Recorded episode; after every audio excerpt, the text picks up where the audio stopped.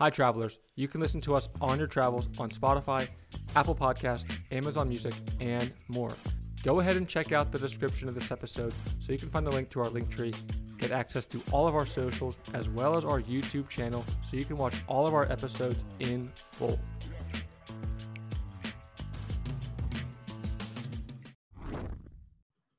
Okay, Saturday, December 23rd.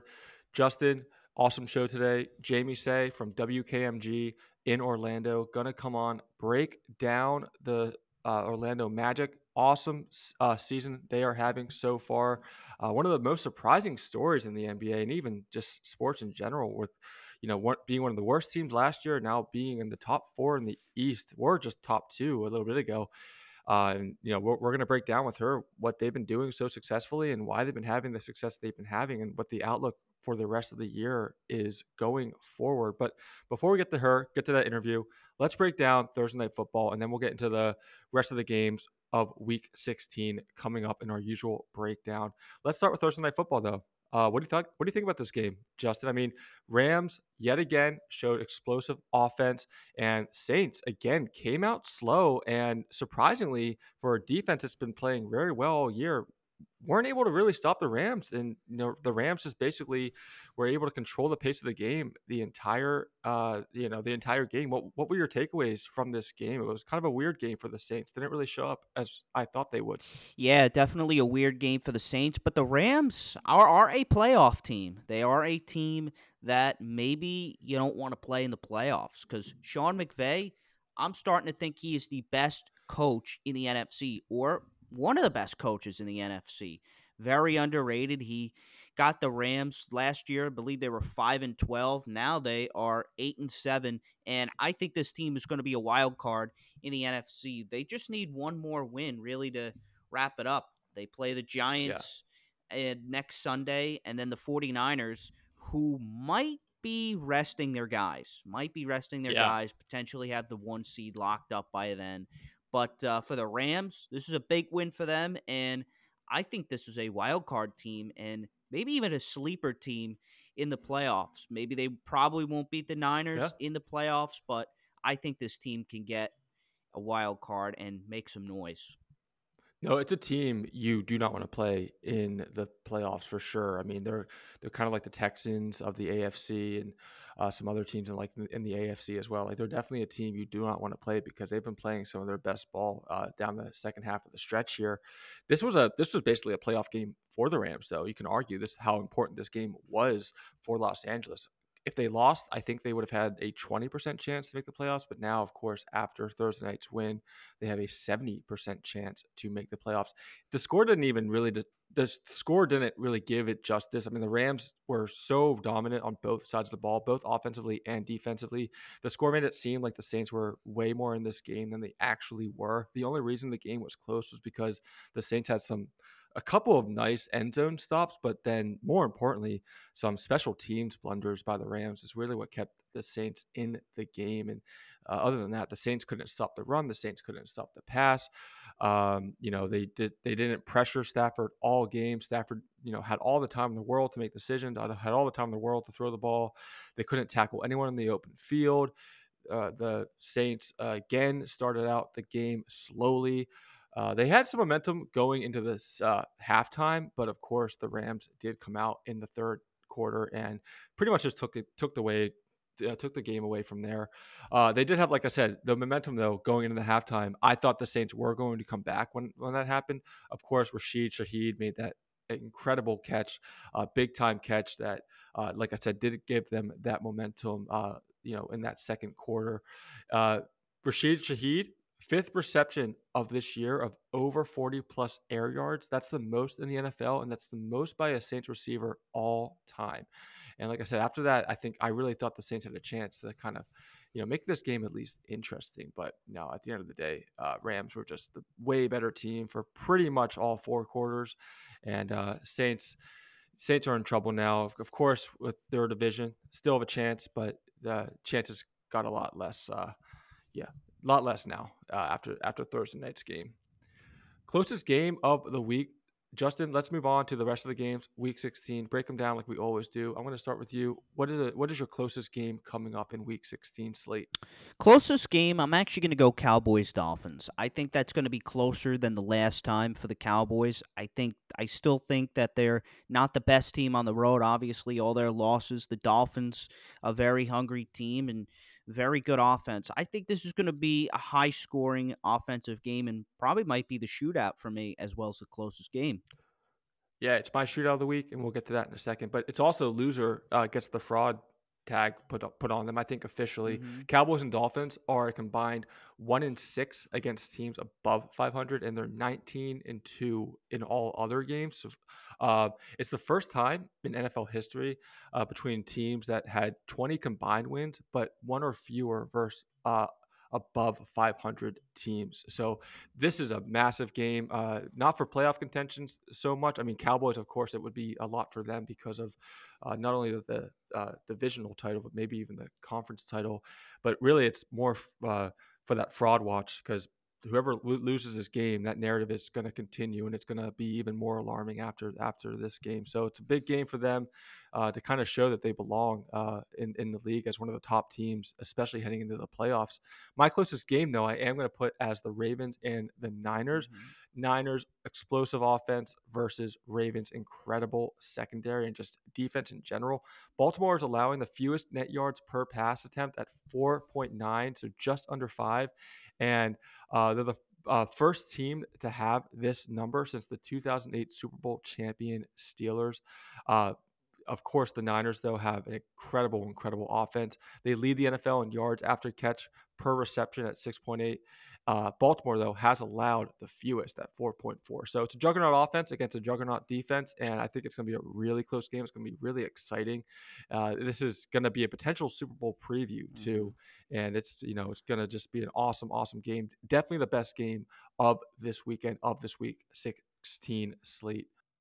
Yeah, I would say for the Niners and Ravens, I mean that's probably my second pick as well. I I think that's yeah. going to be a very low scoring defensive game. I don't think it's going to be a blowout one way or another. I'm looking at like a 2017, 17, 14 game. A lot of running the ball. Both teams are running the ball very well, and the defense is Baltimore's great defense. The Niners have a really good defense as well. Yeah, no, it's. I think it's going to be high scoring actually, but mm. I mean, I don't. I could see it going both ways, though. I really could. San Fran is at home, going to help a lot, but it's also Lamar Jackson against the NFC and he doesn't lose against NFC opponents. So we'll we'll see what happens. Uh, what's your most intriguing storyline going into this weekend? Can the Philadelphia Eagles bounce back yeah. from their three straight losses? The Giants yeah. coming in, Tommy DeVito's looked impressive, except for last week, obviously. But can the Philadelphia Eagles bounce back? Can the Philadelphia Eagles yeah. get right back on track? And pretty much the same thing for the Kansas City Chiefs as well. Uh, last week they did win, but uh, but for Kansas City and for the Eagles, can they really both get back on track? The Chiefs, yeah. they did get a 10 point win at New England last week, but they have the Raiders coming in to Arrowhead. That could be a big win for them. But the Chiefs should, but the Chiefs, it looks like their schedule's easy as well as the Philadelphia Eagles for the final three games. But for the two teams that made it to the Super Bowl last year, uh, can they get it going or are they going to be frauds? No, this is my most intriguing storyline too. Um, you know, it's bad for the Eagles. People kind of forget though. It, it's interesting. Niners also went through a three-game skid, and people aren't really talking about that. Eagles are having theirs at the end of the season, though, which of course is way worse than having it in the middle of the season, like the 49ers did, however. And it's also a little bit different. Eagles uh, just don't look good on paper or on the field. Like eye test or by standing alone, they just don't look very good right now. Their offense has been sputtering. Uh, three straight losses, of course, to really good teams Niners, Cowboys, and Seahawks. Uh, they had an offense last year that would, you know, grind opponents into submission, wear down defenses, come up with big plays. Uh, but this is this offense we've seen from the Eagles these last three uh, three games is not that from last year, and it's not like it was even the mm-hmm. beginning of the year. They've only had four touchdowns in the last three games. Uh, Sirianni came out saying no changes at coach uh, expected to be made. Of course, it would look really, really bad, basically benching two coordinators uh, in back to back weeks, but something has to be done for sure. And I want to see if they can get, uh, you know, stop the bleeding against this uh, Giants team, which they should they should stomp the Giants. They should, especially Tom, Tom DeVito. Uh, likely his span coming to an end. He actually, I think, is injured. He might not even play but yeah, I mean something something has to be done. Uh, uh, Hurts calling out his teammates about commitment and locker room issues right now too. Just, yep, bad shape, all things considered, with the Eagles, and yeah, something they need. Giants, Gi- Giants, uh, unfortunately, might be that team that they just bounce back with and really beat up on because they need they need a, uh, confidence. They do. They need a the confidence Eagles. boost and another bold prediction. If this game could might end in a tie. I could definitely see it ending in a tie. That's really? if they the Eagles can't get it together. But if they can, they they will win this game. But it's just imagine if this yeah. ends in a tie. That would just be if you predicted enough times it'll happen. Yeah. but yeah, that's my that's what I always say. But yeah, they, they got Giants this week, Cardinals, and then Giants again. I mean, they still crazy enough despite these three games they've had uh, they they still are definitely in the you know they can definitely still win the conference, especially the division. I mean, San Francisco, they have uh, they have uh, the Ravens coming up as we just said Sunday night, and then the Commanders, and then the Rams end of the year as we said earlier too. That's not going to be an easy win either. So that's gonna, you know, they definitely have a chance to still win the the conference and you know win the division as well. Cowboys themselves, they have the Dolphins coming up this weekend, like we just said. The Lions have are kind of a weird team. I don't really know what to make of the Lions right now, but then they do have the Commanders. So I think if Eagles can win these next three games, I think 49ers and Cowboys definitely have a chance to at least lose one of their games coming up these next three games. So it's definitely still up for the table, uh, both the division and the conference for the taking. Surprise of the week, Justin. What do you have as a surprise of the week? Surprise of the week here. Uh, not not looking like a big week for upsets, but a potential upset I'm looking at could be could be the Texans over the Browns. It could even be the mm-hmm. Vikings over the Lions. That's a divisional game. The Lions haven't been the best. Uh, you know, not the best team, but mm-hmm. they got it back last week against the Broncos. They dominated that game. But um, but yeah, the Vikings might be able to upset the Lions, or even the Texans might be able to bounce back against the Browns at home. Both teams are home. yeah. I think Houston and Cleveland would be a pretty even matchup. Tampa Bay against Jacksonville, I think you might have mentioned that. That could be a weird game. Baker Mayfield had a really good game last week. Um, besides that, I mean, I think they're a lot of teams are pretty evenly matched. Uh, I think uh, I one one game I could see being kind of weird would be uh, Buffalo at the Chargers. Chargers just fired Staley playing Saturday night. Weird game, uh, weird time to play Saturday night. And uh, yeah, the Chargers uh, just you know coming off firing their coach. I think that could be definitely a weird game too. I could see that maybe being kind of wonky and Chargers coming out with a victory in that game. My surprise of the week, one of those games, kind of close matchup, all things considered, not really a surprise per se, but I do think the Cardinals will beat the Bears this weekend. Cardinals ran the ball so well last weekend against San Francisco. 30 times they rushed the ball, 230 234 rushing yards compiled that game, and they averaged eight yards per attempt, 7.8, just under eight yards per attempt. On the year, they're averaging 131.8 yards on the ground, which is actually seventh in the National Football League. Uh, they've only won three games, but solid, solid team on the ground, attacking on the rush game. Bears offense isn't good though. They're not going to be able to keep up with the Cardinals, especially on the ground. When it comes to their ability to score points, the Bears are just anemic. 22nd in the in the NFL, averaging only 20.5 points per contest. Uh, for the year so far, the Bears have only thrown for a total of 2,569 yards, and they're only averaging 183.5 yards per game in the air. This is actually 27th in the NFL. They maintain an average of 134.4 rushing yards per game and have rushed for an anemic, a very poor 1,882 yards for the season. Only average 318 yards per outing, and that's 22nd in the NFL. So Bears offense won't be able to keep up with the Cardinals, especially on the ground. And I think the Cardinals are going to end up beating the Bears this weekend. And not really an upset per se, kind of a pretty bad teams, all things considered. Both teams even matchup, but I do think it's going to be Cardinals coming coming away victorious this weekend. Justin, what is your shootout of the week? Cowboys Dolphins, obviously, as I just said, that's going to be the closest game. And I think it's going to be a very high scoring game in the 30s as well. Maybe 34 31, 37 34, we're looking at. Probably a late field goal win for the Dolphins. Yep, yeah, that's going to be my shootout too. Uh, we already mentioned how cru- crucial this game is for the teams on you know that are both on fraud alert right now. Cowboys struggle away, and Dolphins play really well at home, though. Too, Cowboys have been a different team away from AT&T Stadium all season. Uh, you know, Mike McDaniel, he's five and two against the spread at Hard Rock Stadium, while the Cowboys are three and four on the road in that, you know, against the spread. So Dallas got uh, steamrolled. Uh, 266 rush yards Sunday against the Bills offense.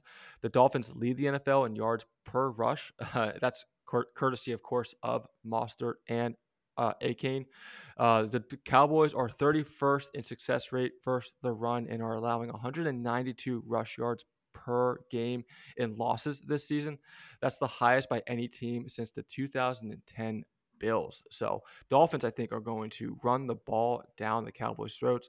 They play really good at home. Cowboys play really bad away. I actually am taking the Dolphins pretty easily in this game. I think handily. I think the Dolphins will come up and show out against the Cowboys, but it's going to be a high scoring game, that's for sure, because I think the Dolphins are going to score a lot of points, especially on the ground. And the Cowboys, Dak Prescott, is going to have to, you know, really have some high explosive offense to kind of keep up with their scoring prowess to have any chance in this game. So, yeah, definitely take the over in this game. I think it's pretty much a lock that this game is going to be a pretty high scoring affair. Over is currently at 51. So, yeah, I definitely, definitely take that, hammer that while you can. Snoozer of the week, opposite end of the spectrum. Justin, what is your snoozer of the week?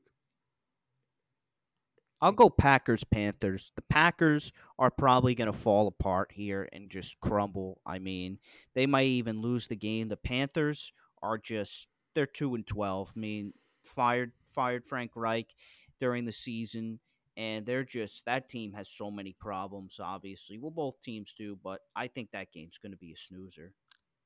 Yeah. I'm going to go uh, Commanders, Jets. Nothing really to say here. Jets are on like their eighth quarterback of the season, it sounds like. Hal is, isn't going to play, benched last week. Jets arguably are the worst offenses in the history of football. Uh, Jets are sitting 30th in the league at averaging only 14 four, uh, point, points per game. Uh, this year, so far, the Jets have compiled only 2,380 yards via the pass and an average of 170 70 passing yards per game. That's ranking them 30 out of all the NFL teams, uh, averaging just 85.1 uh, yards per game on the ground, and have only ran the ball for uh, just under 1,200 yards for the season. Uh, Jets maintain an average of 255.1 yards per outing, which ranks them as 32nd out of all the teams in the NFL. Uh, so just Jets are just abysmal on offense. Uh, they they can't get anything done. Like I said, they're on like their tenth quarterback at this point. Commanders not much better. Uh, average of 21, uh, 20.1 points per game. Offensively, they're holding an average of only 98 yards on the ground, ranking them 24th in the NFL. And uh, Commanders have only maintained attained uh, 4,666 total yards for the season. Absolutely abysmal. This game is going to be like a three to six final score. I don't even know who has six. I don't even know who has three. It's just going to be really low scoring. It's going to be really ugly to watch. So uh, hammer the under. Uh, I'm going to hammer the over for the Cowboys Dolphins, but this game, Jets Commanders, I'm definitely ha- hammering the under for sure. What's your favorite of the week, Justin? Who do you uh, who do you have as a lock uh, going into this week? I got the Broncos over the Patriots. Easy win yeah. for Denver. They're at home. The Patriots not what else what else you got to say about them they're done this year i mean the mm-hmm. broncos mm-hmm. still fighting for a wild card spot in the afc tough loss at detroit they're going to come back uh, very hungry at home against new england yeah broncos desperate coming off a bad loss to the lions uh, Patriots, uh, Patriots uh, in the Caleb Williams Bowl for sure. They want to get Caleb Williams. They don't have any reason to win. Um, both teams headed in opposite directions. Broncos, though, I think are going to come out smoke the Pats because Pats have nothing to play for, and Broncos kind of do. So, yeah, that's going to be my favorite of the week too. I th- I can also see another game. I think could also see being kind of weird, and I would like to take the Steelers over over the Bengals. Steelers, despite last week, Steelers play absolutely amazing on uh, uh, uh, Saturdays, and Steelers are also an underdog now. Like they they weren't the last two weekends, but they they're an underdog at home now, which Mike Tomlin also tends to be very well in those scenarios. So I think Steelers over over the Bengals in Pittsburgh this weekend could also be a, my one of my favorites because uh, despite what we saw last week, Steelers are still one of the best teams in the history of the NFL on playing on Saturdays. Writer's block, Justin. What is your writer's block of the week? My writer's block is possible landing spots if the Bears trade Justin Fields. It's interesting, but it's also uh, it's also a little bit too early to tell. Maybe Justin Fields needs better coaching around him, and the Chicago Bears definitely need to bring in a new head coach and bring in some offensive minds as well that can work with Justin Fields and maybe even trade him to a team with better offensive minds. But it might be a little bit too early to tell, but we're getting towards that time of the year. My writer's block of the week. Obviously, Yoshinobu Yamamoto was signed to the Dodgers yesterday. However, you know it was a, a, slow week in MLB prior to that when an athletic report comes out that Shohei Ohtani named his dog. Yeah, that was an actual report on The Athletic. Shohei Ohtani did name his dog. He named him Decoy, which means flicking of the head in Jap- uh, Japanese, I think is what it means. And yeah, that was an actual story on The Athletic. You know, it's a slow day in baseball, or a slow week in baseball, I should say, all things considered, when uh, baseball writers having reports and stories come out that uh, Shohei Ohtani named his dog. I was hoping it was going to be the Dodger. That would have been pretty sweet. Cute dog, though. Okay, let's move on to our interview. Jamie Seh, sports director, WKMG in Orlando, breaking down the Magic, their season so far. Why have they been so successful, and what's their outlook going forward uh, the rest of the year here as we get into the second half of the NBA season soon? So, without further ado, yeah, let's head south to Orlando and talk to Jamie, all things Magic. Okay, heading south, talking to Jamie Seh, sports director, WKMG in Orlando. Jamie, had to have you on. Orlando Magic doing very well. One of the most fun teams to watch in the league. We'll get to that in a second. But overall, I wanted to ask you just what has been their success? I mean, what has been the thing that you would pinpoint the most on just why they were able to be just have just have this bounce back year that they've had this year. I mean, one of the worst teams in the league for the last decade.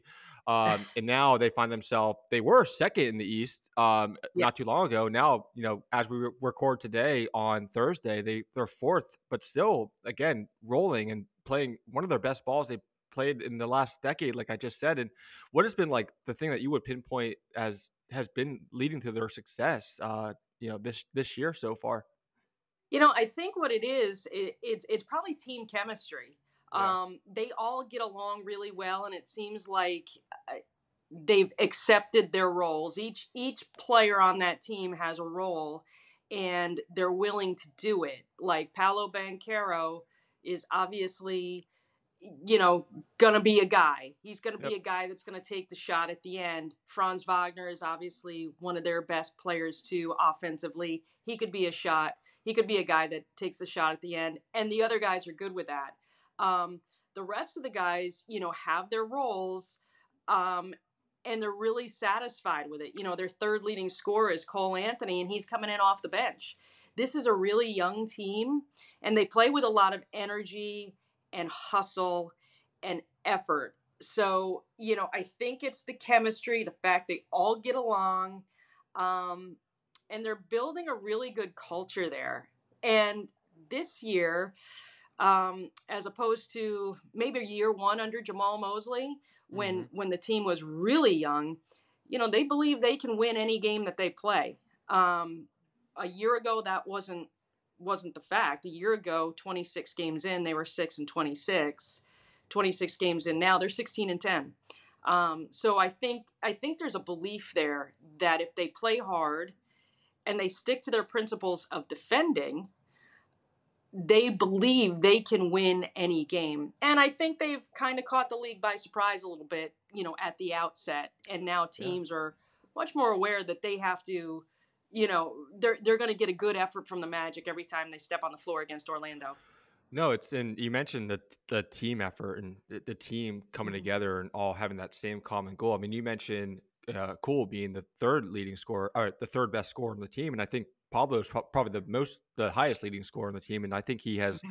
less than 21 points a game, averaging less than 20, 21 points a game. So everyone is scoring on this team. I mean, Mo Wagner and Cole Anthony, they've been playing amazing off the bench. I mean, one of the mm-hmm. uh, six mans of the year will probably come from Orlando, whether it be Mo Wagner or Cole Anthony. But that's been one of the things, like I said when I introduced this interview, just Orlando not only playing well, but just one of the most fun teams to watch in the league right now. I mean, yeah. they're always constantly in motion, cutting to you know cutting to the basket all the time. I mean, the the ball flows flows around so well with the team, and you can really just tell they have that chemistry when they when they play every night.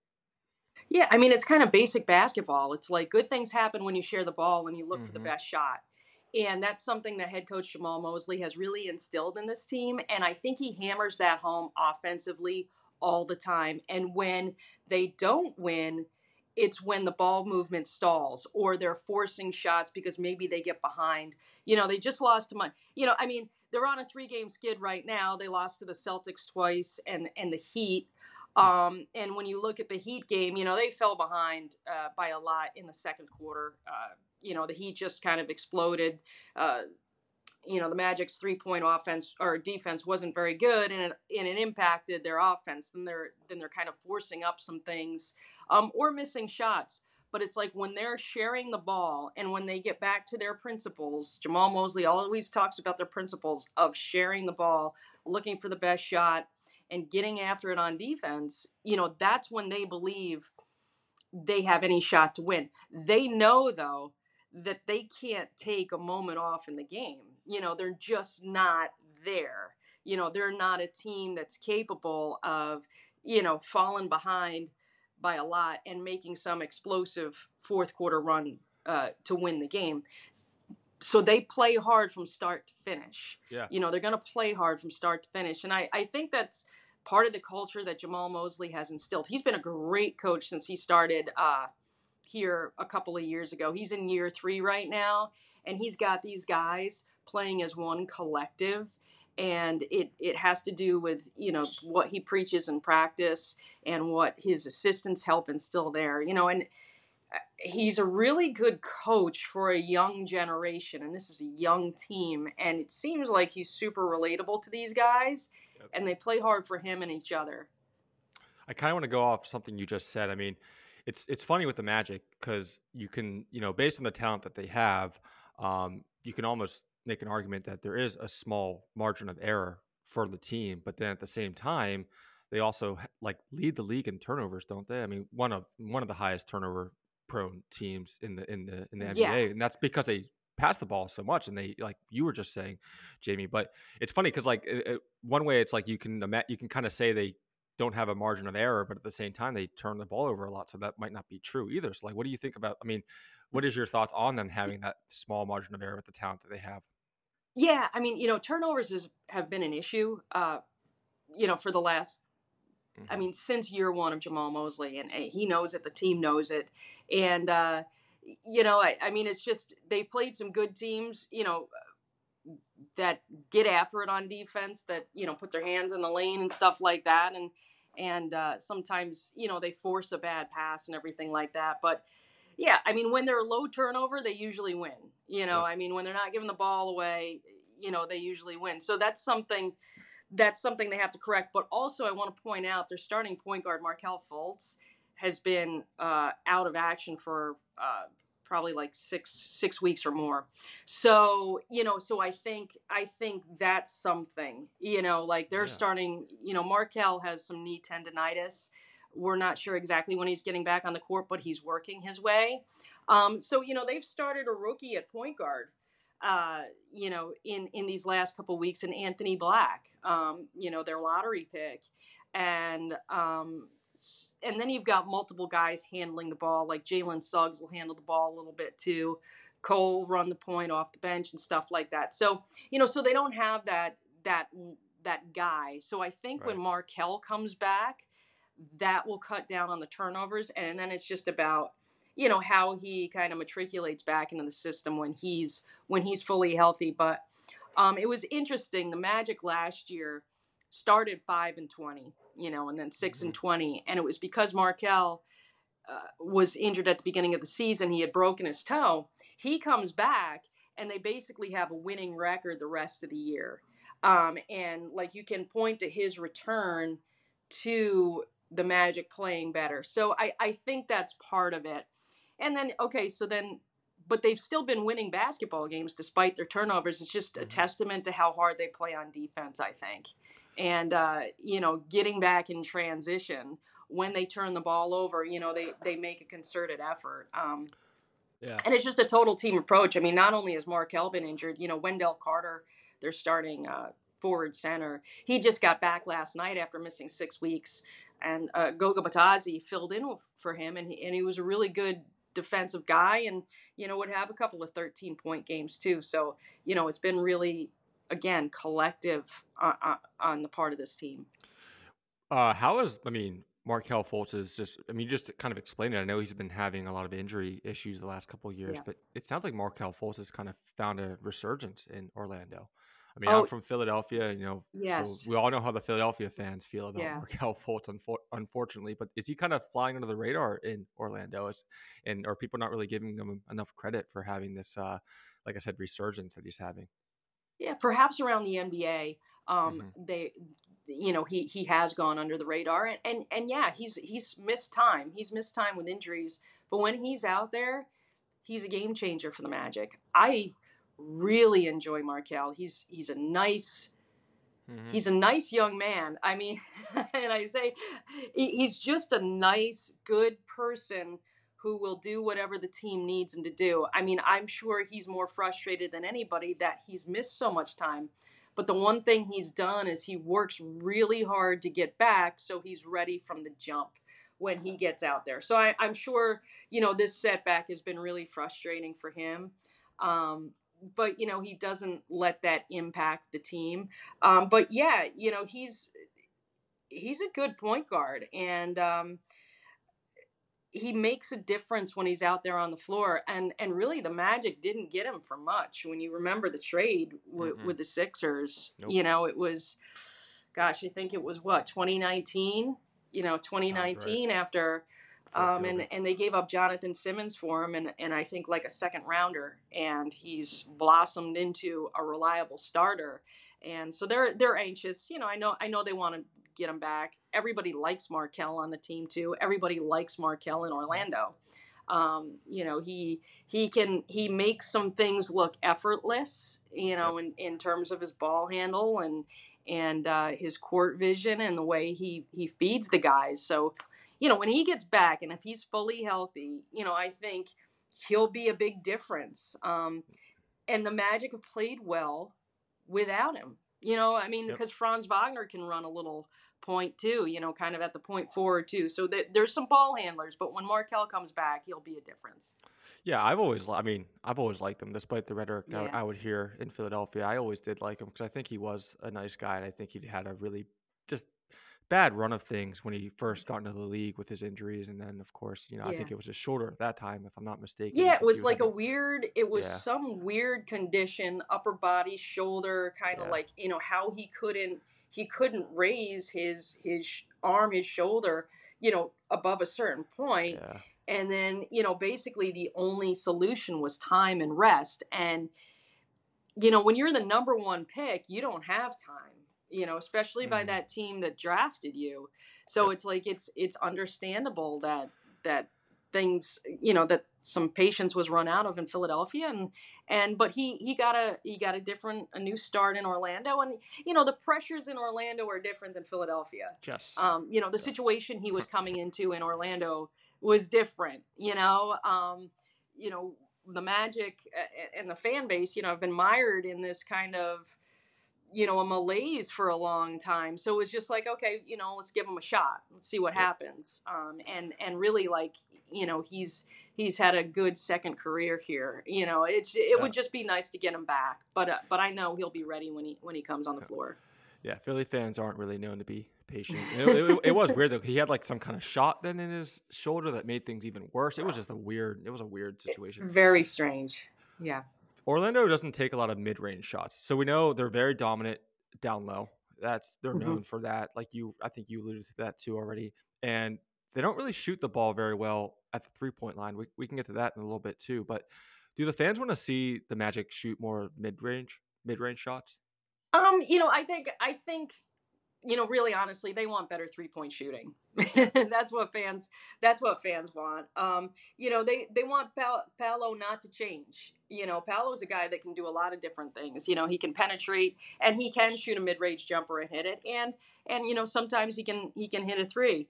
Um, but like I think what Orlando fans would like is you know is some more three point shooting. Every team wants wants three point shooting, and and it's come along. Um, it's it's much better this year than it was last year and the year before. But um, yeah, I would say I would say Magic fans want want more of that. Um, y- you know, like, but they're they're fine. You know, if the Magic guys penetrate and score and draw a foul. You know, I mean.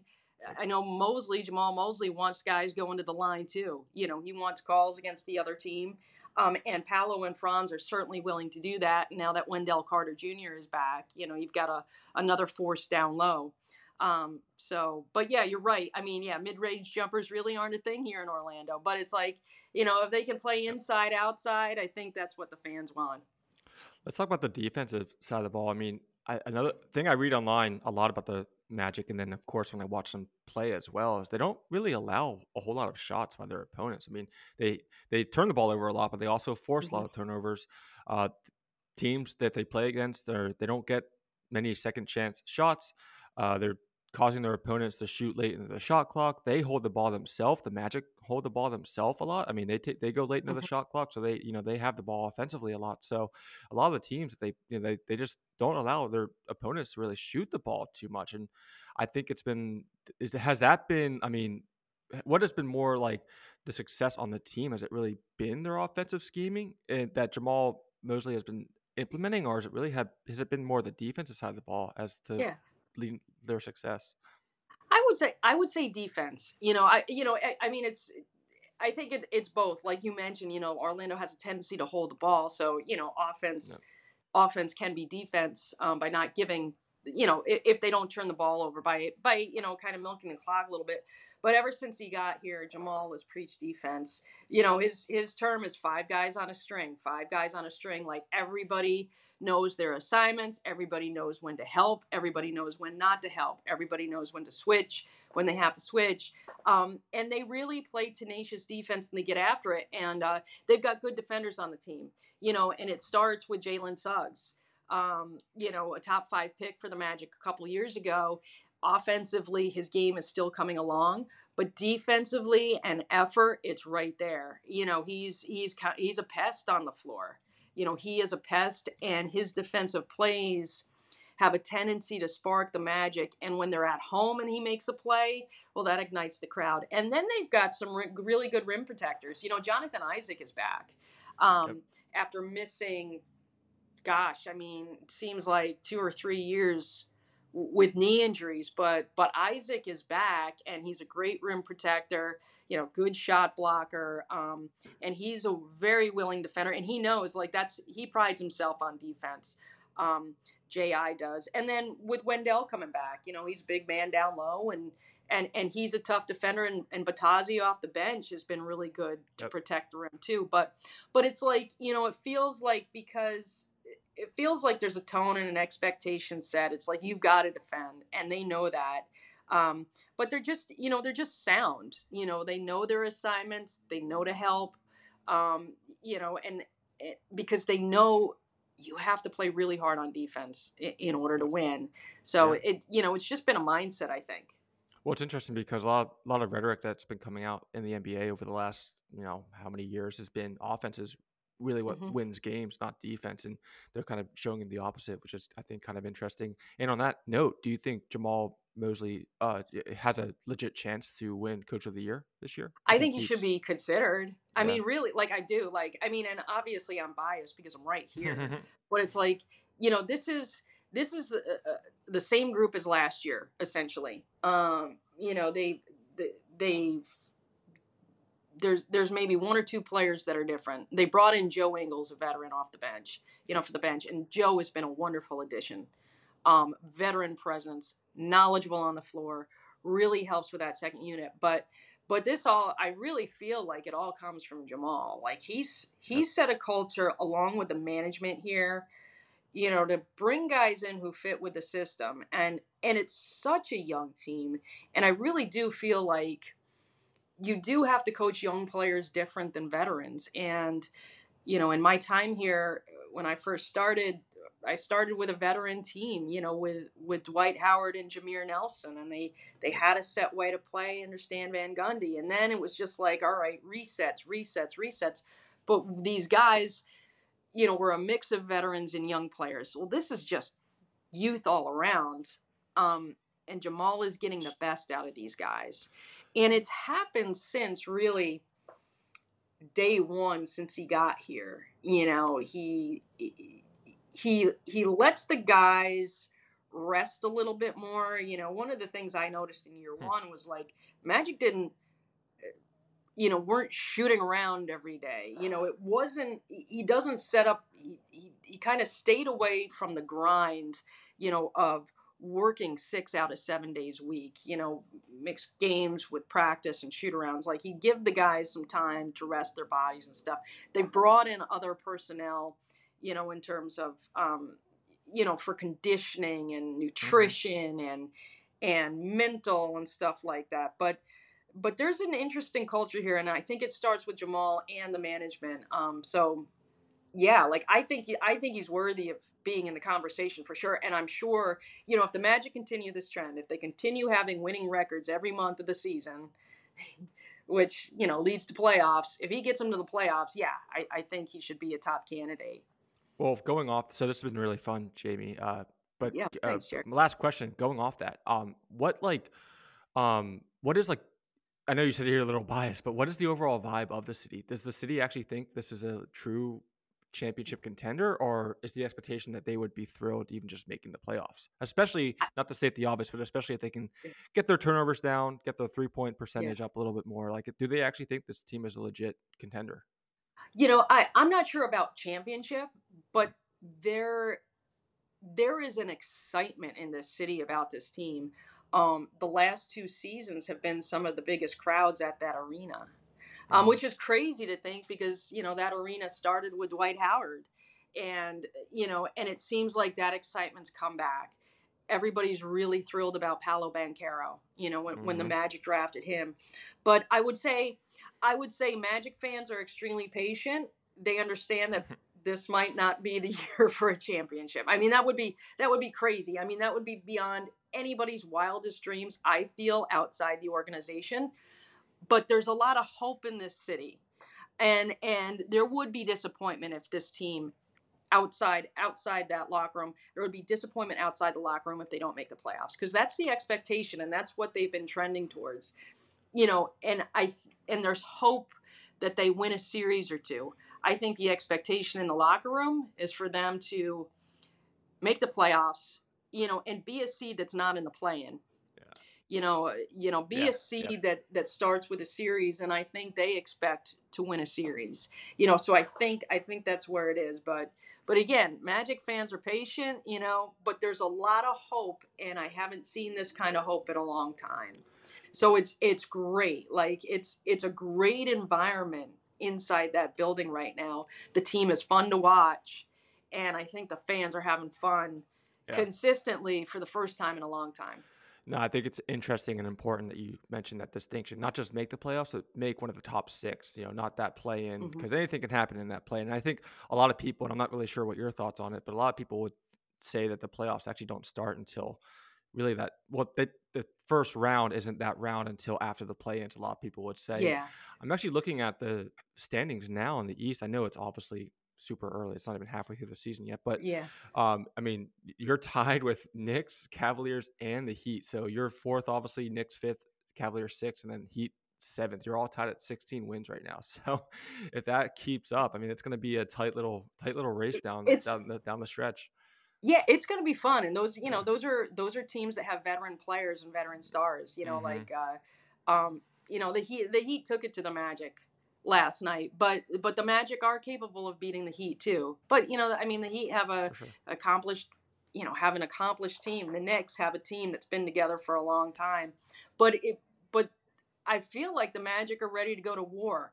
You know, I mean, this week has been humbling. You know, two losses in Boston and last night's loss to Miami. So it's just like, okay, the reality is setting in that these are going to be battles, but I feel like the Magic are confident that they can go to war. Now, I will say this like their schedule ahead um, is tough because I think like 17 of their next 25 games are on the road.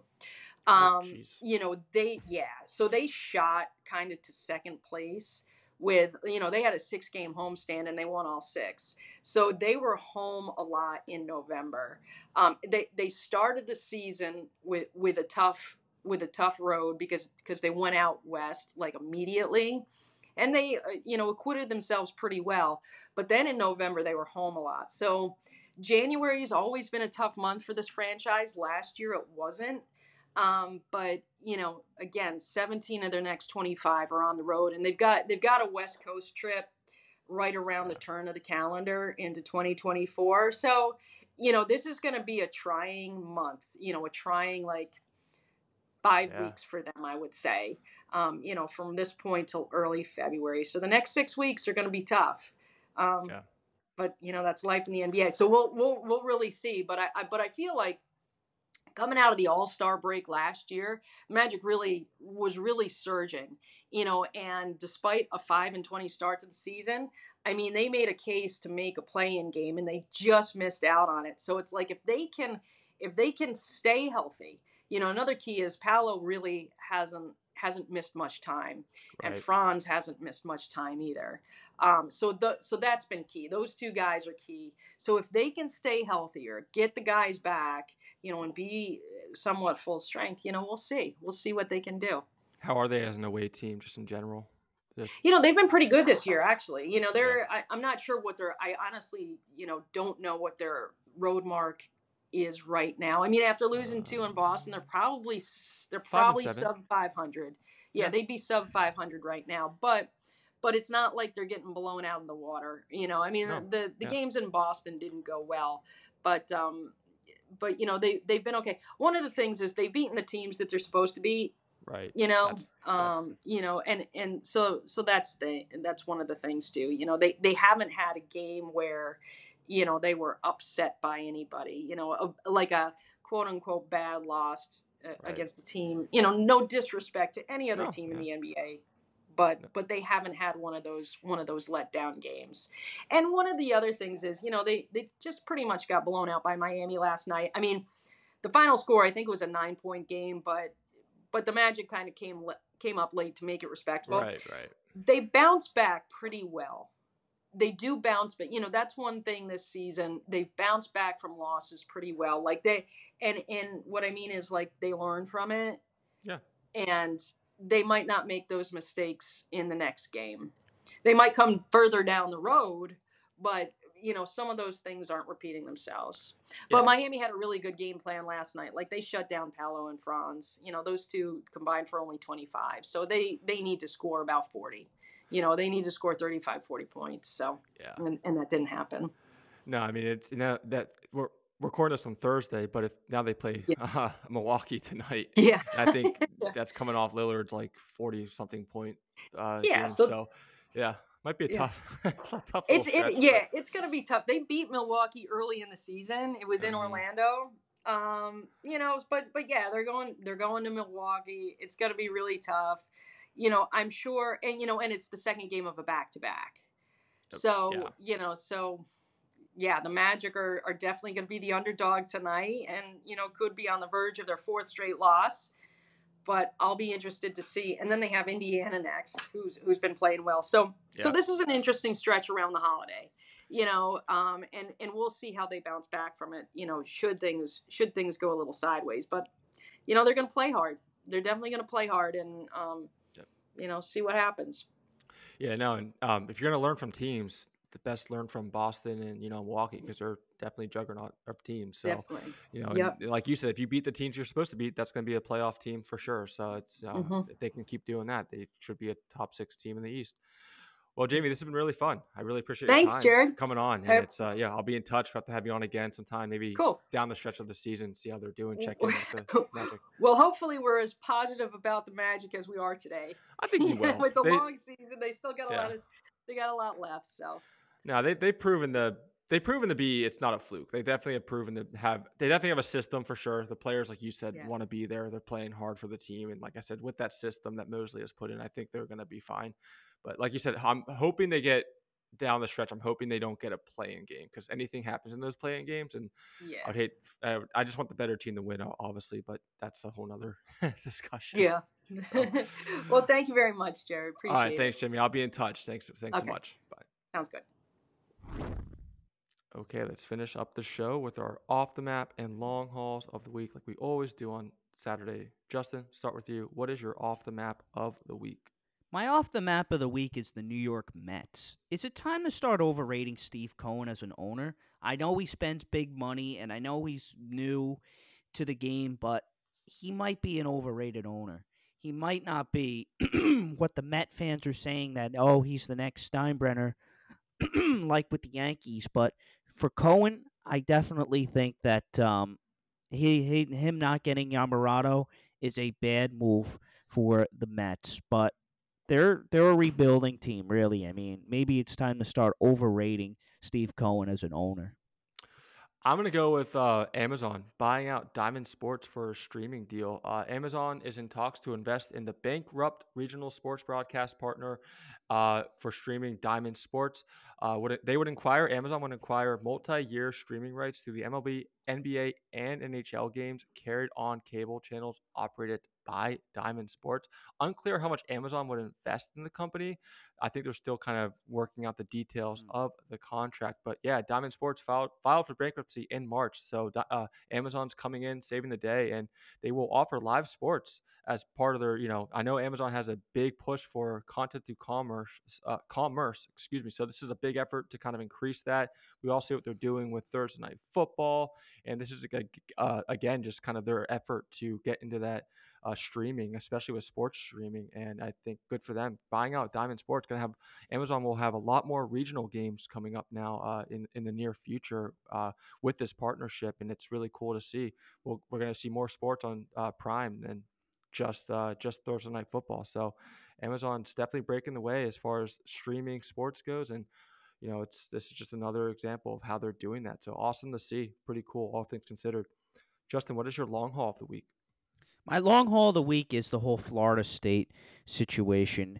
Uh, I know Florida State was wrongly left out of the college football playoffs to some, but it's time it's time to start moving on from that right now. Now Florida State is suing the ACC over grant of rights and the mm-hmm. withdrawal fee, which we kind of touched on yesterday. But for Florida State, it's kind of time to start. It's kind of time to you know move on to next season. If you move out of the ACC, that's fine into the SEC. My long haul of the week, Rashad Mendenhall. Did you see this, Justin? Came out proposing a white versus blacks game at the Pro Bowl. Uh, he's been very, pretty vocal, being sick of quote white guys commenting on football. This was his idea of making the Pro Bowl a little bit more exciting. A lot of reaction on social media to this, as you can expect. Not in the way I thought, though. A lot of people were debating if this was a feasible idea. Obviously, a lot of backlash. I mean, it's basically a game pitting races against each other. Not the best idea in the world, obviously, all things considered, but I was surprised how many people were actually pondering this and questioning whether this whether this idea would be feasible or not. Uh, that's my long haul. I mean, people need to stop questioning this idea. It was a dumb comment, mm-hmm. stupid comment, crazy idea, dumb idea. Roger Goodell would never go for this. The fans would never go for this. People would never go for this. Fans of football would never go for this. It's just such a bad idea, all things considered. So people need to stop talking about it, uh, about you know, with it being feasible, and um, yeah, just know it's not going to happen because it's just such a bad idea. All right, good show, Justin. Tuesday, have a best of episode for the holidays. We'll have a, a compilation of some of our best moments, uh, mostly interviews, but some of our intro and outros as well. So that's coming up on Tuesday in light of the holiday season. We'll be back on Thursday. Zach will be back as well. Break down uh, New Year's Six Bowl games coming up, and then we'll also preview NFL Week 17 at that point. We'll break it down like we always do, college and NFL, with an awesome guest like it always is. So we'll see you then on Thursday. Until then, keep on traveling.